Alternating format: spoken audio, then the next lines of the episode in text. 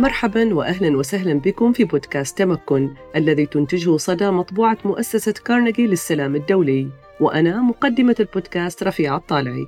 سنركز في تمكن على تقديم وجهات نظر النساء في قضايا وشؤون الشرق الأوسط وأفريقيا.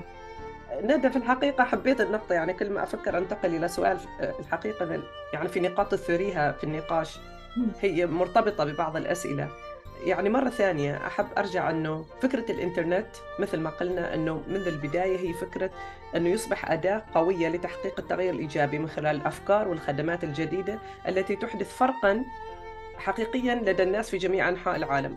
هذا هذا ملخص اللي قلتيه أنه فكرة العدالة حتى في في جنوب الكرة الأرضية آه، آه، أن الناس تحصل على نفس المستوى من آه، الخدمات أو الإنفراستراكشر البنية التي يقوم عليها الإنترنت. الآن هذا واحد من التحديات صحيح؟ نعم. التي تقف في وجه حوكمة الإنترنت ممكن تشرحي لي أكثر أو تعطيني أيضا تحديات أخرى ممكن تقف عائق مثلا لحوكمة الإنترنت ما بالضرورة على مستوى العالم لكن على مستوى دول الخليج نعم آه، طبعا منطقة الخليج هي آه، منطقة مثيرة جدا للاهتمام وفي هذا الجانب اللي أنا قاعدة أتكلم فيه آه، ليست مدروسة كثيرا آه، للأمانة عندما بدأت أبحث وأجمع معلوماتي أغلب ما أريد أن أحصل عليه أنا أبحث في الإنترنت governance آه، أجد ما ال articles أو ال literature اللي أريد أن أن أن أحصل عليه أو أضيفه موجود تحت مسمى ال cyber security الأمن. المعنوي وهذه نقطة مركزية جدا. وكثير من الباحثين في الإنترنت governance ذكروها في آه، كتبهم وهي أن نحن الآن في عصر آه، تداخلت فيه المصطلحات بشكل كبير. فالإنترنت يسمى cyber security بدون أي آه، يعني لا تستطيع أنت الآن أن تفرق بين مثلا بالذات أنا الخليج هو حالة واضحة لهذا الموضوع. يعني أنا مثلا أنا أتكلم عن الإنترنت تواصل الناس. لما أتحدث عن إنترنت governance هذه ليست cyber security قضية cyber security لكنها في في context الخليج وكثير من الدول طبعا is framed ك cyber security فانت لما تتحدثين عن مثلا أي سياسات تتحدثين مع الحكومات تتحدثين مع أي جهة بتقول لك إن هذا دومين تم تصنيفه تحت إطار الأمن المعلوماتي. وهناك أسباب لهذه القضية. طبعا آه، منطقة الخليج ذكرتي لي موضوع التحديات. آه، تعاني يعني في الفترة الأخيرة في العشر سنوات الأخيرة ربما كان هناك مجموعة من الاختراقات الأمنية في بعض الدول في السعودية في الإمارات. بعضها سياسية الطابع وبعضها وكثير منها اقتصادية ومالية. أثارت يعني جرس الإنذار بالنسبة لدول الخليج لكي تهتم بشكل كبير بهذا الجانب وتضع الآن على مدى كل دول الخليج عمان أو من أول الدول اللي يعني أنشأت كيانات معينة لتطوير سياسات الأمن المعلوماتي وحفظ ومركزية آه، حفظ مركزية وضع السياسات المرتبطة بالإنترنت.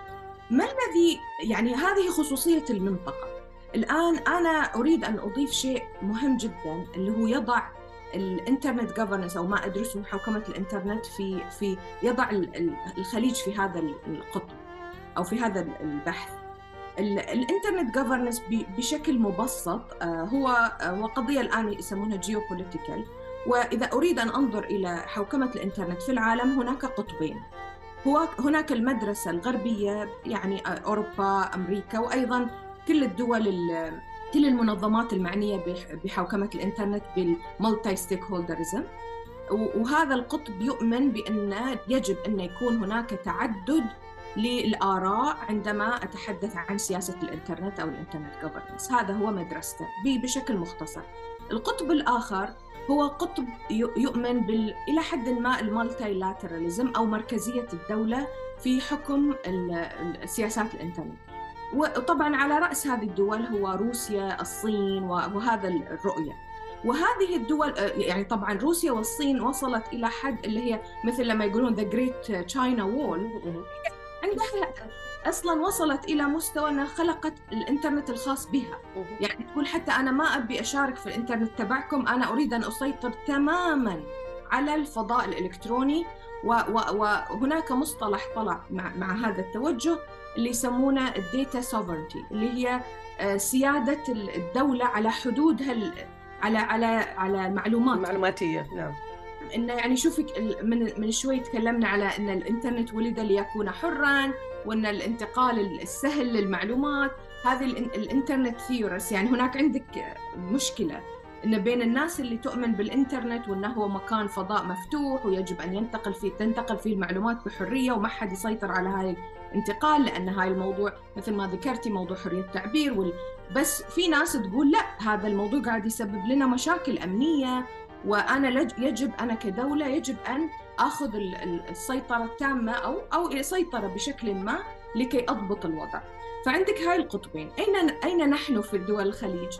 نحن عندنا شيء مميز جدا أنا كتبته في يعني في في الأشياء اللي قاعدة أكتبها الآن. آه، الخليج يأخذ صفات من القطبين. يعني الخليج لأن عنده يعني عندما تنظرين إلى دول الخليج هي غربية بامتياز. يعني هي عندها علاقات أمنية حتى وتجارية مع الغرب. آه، عندها تكنولوجيا حديثة. عندها هذا ال liberal approach آه، آه، في في في السياسة الاقتصادية يعني في الاقتصاد السياسي في دولها. فهي تتبنى هذا تريد أن تكون منفتحة وتريد أن تكون قوانينها مفتوحة على الدول الغربية لأن اقتصادها وسياستها وعلاقاتها حتى الدفاعية ومفتوحة مع الغرب.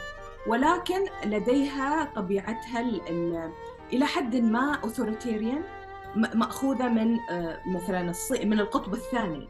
اللي هي في نوع من المركزية إن هناك وجود إلى الدولة حاضر بشكل كبير وهناك سيطرة. فهي بشكل رئيسي الآن تتبنى آه، سياسات في جانب كبير آه، تحول الإنترنت إلى مكان مركزي. فهذه هي اللي يجعل من هذه المنطقة مثيرة جدا للدراسة في هذا الموضوع بالتحديد. لأن أنت الآن عندك أنا يعني بن أنا يعني في كثير من دراستي أنظر إلى الشبكة يعني الشبكة خريطة الشبكة أصلا كيف تتواصل الشبكات مع بعضها. والشبكات مثيرة لأنها تكشف الكثير. يعني تشوفين أنها هي منفتحة بشكل كبير في جانب بس في جوانب مش يعني إلى حد ما more restrictive والقوانين ف it's very interesting. مرحبا. نشكركم على استماعكم لتمكن بدعمكم وكرمكم. يمكننا الاستمرار في تقديم مزيد من النساء المتميزات لتتعرفوا أكثر على وجهات نظرهن في قضايا تهمكم. للتبرع نرجو زيارة موقعنا saiorg صدى donate يعني أنا أعتقد صحيح أنه مثير للاهتمام أيضا بالإشارة إلى دول الخليج فيما يتعلق بالأمن السيبراني. إنه تقريبا كل دول الخليج هي أصدرت قوانين على الأقل لتنظيم المحتوى الذي نحن أو الطبقة العليا التي وصفتيها. فالقوانين التي صدرت كلها هي لمكافحة الجرائم الإلكترونية قوانين الأمن السيبراني قوانين عموما هي في الحقيقة لتحد من حرية التعبير. ولذلك نجد إنه أيضا ضمن الطبقة العليا نتائج الطبقة العليا هو أن أيضا دول الخليج ترى في حرية الإنترنت ولا مركزيته تحدي يحد تماما من سيطرتها على هذا المحتوى لأنها في الحقيقة لا تريد رغم ارتباطها بالغرب أتفق معك في هذا التحليل هي فقط تريد أن تستفيد كدولة من آه، ما يجلبه الإنترنت. فلنقل من فوائد جيوسياسية أو آه، اقتصادية. لكنها في نفس الوقت هي لا تريد أن تعطي هذه الحرية أيضا إلى شعوبها لتعبر عن آرائها في مختلف القضايا بما فيها السياسات الداخلية لهذا الدول لهذه الدول. هل سيشكل هذا؟ مثلا تحدي لدول الخليج في حال أنه مثلا الجلوبال ساوث التي ذكرتيه حصل على القدر الكافي أو متساوي من الطبقة الدنيا غير المرئية للإنترنت وبالتالي أصبحت في هذه السرعة وهذه القوة وهذه وهذا الزخم الذي هو موجود في الغرب مثلا أو في شمال الكرة الأرضية. آه حلو هذا السيناريو. أنا يمكن بجيب على هذا السؤال بطريقة شوية من من ال side ways في مجموع يعني واحدة من واحد من الإنترنت theorist اللي أنا كثير تأثرت فيهم عجبني. يعني في نقطة مهمة أول نقطة هذا الصراع اللي إحنا قاعدين نتكلم عنه الآن. إن الدولة تحاول أن تحد من الحرية الإنترنت مثلا أو تسيطر عليه بشكل مركزي وإن في المقابل الناس أو حرية التعبير. هذا الصراع طبعا موجود في دول الخليج بشكل واضح مثل ما ذكرتي لكن هو ليس صراع محد يعني موجود في كل مكان حتى في أمريكا. يعني الآن هذا الموضوع نقاش كبير جدا لأن الدولة قاعدة تدخل بقوة الآن على فكرة ممثلة بالأمم المتحدة أصلا. يعني الأمم المتحدة كممثل للدول بش... وهناك يعني مجموعة من اللقاءات اللي صارت في السنوات الماضية لتثبت أن هناك ضغط من الدول تحاول أن تضع الأمم المتحدة في قلب الموضوع نعم مثل المنتديات المنتدى العالمي نعم. لحوكمة الإنترنت وأيضا المنتدى العربي لحوكمة الإنترنت اللي هو تحت الأسكوا فبالتالي مثل ما ذكرتي هي أن هناك آه، رغبة متعاظمة من الحكومات للتحكم يعني هي مش يعني مش خاصة في الخليج هي موجودة أنا المفاهيم العامة هي الدولة آه، الآن تشعر بخطر الآن انتبهت أن الإنترنت آه، هو شيء كبير وهو يعني يعني يمكن أن يمتد إلى أماكن مختلفة ويتوسع وممكن فعلا يجيب خطر. وكثير من لما نتحدث في موضوع إنترنت جوفرننس يعني منظري الإنترنت ليسوا مع التنظيم ولكن في كثير من الناس تقول بأن النظام مثل ما ذكرنا أول في البداية أن من الذي لديه الحق في أن يضع سياسة لتحكم هذا الفضاء؟ إذا أنا قاعدة أقول أصلاً أن آه، يعني لما أتكلم عن الحوكمة حتى الفرد الذي يستخدم الإنترنت ويضع مثلا إحنا كل الناس عندها قدرات آه، تكنولوجيا مختلفة ممكن تصمم ممكن تعمل coding ممكن تسوي كل شيء. فهذه أيضا عندها نوع من أنواع اللي يسمونه الايجنسي أو القدرة في المشاركة على حوكمه الإنترنت أو هي already تشارك في ذلك. هناك ال ال ال quote اللي ذكرته في البداية الانترنت theorist اللي أنا I quoted في نعم. البداية ميلتون ميولر.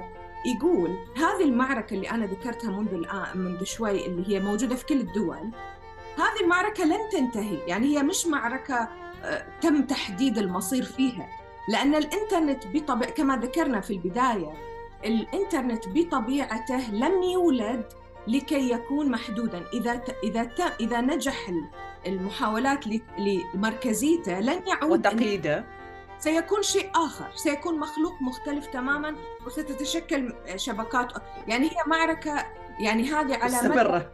مستمرة بالضبط أي. فأنت ما دام هناك في قوة متوزعة وهي بطبيعة الحال متوزعة الدولة لن تستطيع الدول بشكل عام لن تستطيع أن تكون قصب السبق. لأن أنت اليوم تتكلمين عن الذكاء الاصطناعي يعني نعم. واصلا ما ما خرج للعلن ليس أصلا يعني شركات التكنولوجيا already عندها أشياء أكثر تطورا. فأنت هذا ال domain العالم ليس محكوم آه، آه، كما I quote باحثة أخرى العالم هذا أساسا محكوم. بمعنى تعرفين لما كأنما لما ندخل cyber security يدخل إلى هذا العالم مرات كأنما هذا عالم غير فضاء متروك ليس له أسسه ونحن نريد أن نضع أسس لتحكمه. هذا العالم already محكوم بأسسه الخاصة اللي موجودة وهذا ما ندعيه نحن دارسي الإنترنت governance بأسس محكومة في الطبقات الدنيا. والطبقات الدنيا تؤثر على الطبقات العليا بكل تأكيد. يعني أنت موضوع حرية التعبير هو ليس جزء من دراستي لكنه يتلاقى بشكل كبير مع ما أقوله. إن أنت بمجرد تقولين إن ال global south أو جنوب العالم غير عاد يعني تواصله مع الإنترنت غير عادل. أنت قاعدة تتكلمين عن قضية مرتبطة بحقوق الإنسان وحرية التعبير بس أنت ما في يعني أغلب الباحثين يركزون دائما آه، أو حتى تحديدا خليني أقول عن منطقة الخليج أو الدول العربية حتى تركز على هذه الطبقات العليا والطبقات الدنيا فيها قصة عميقة جدا. يعني تستحق البحث أنا أقول.